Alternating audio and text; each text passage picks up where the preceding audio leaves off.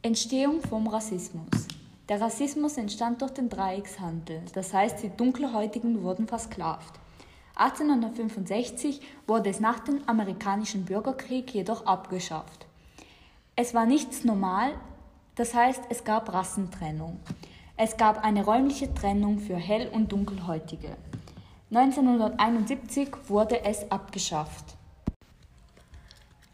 Das sind die Folgen von Sklaverei und Rassentrennung. Es entstand struktureller Rassismus, also geht es den Dunkelhäutigen schlechter. Also ähm, die Arbeitslosigkeit ist höher bei den Dunkelhäutigen.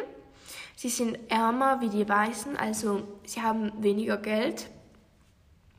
Sie werden im Wohnsektor diskriminiert.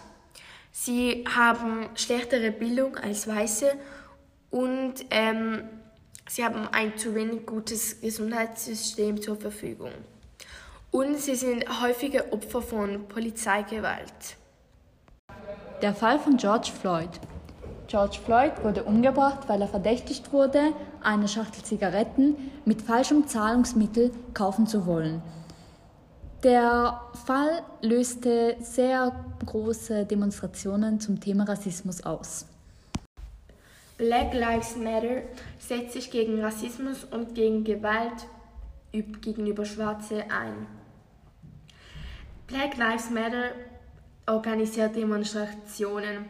Dieser Hashtag wird schon seit 2013 geteilt, hauptsächlich in sozialen Medien. Fertig.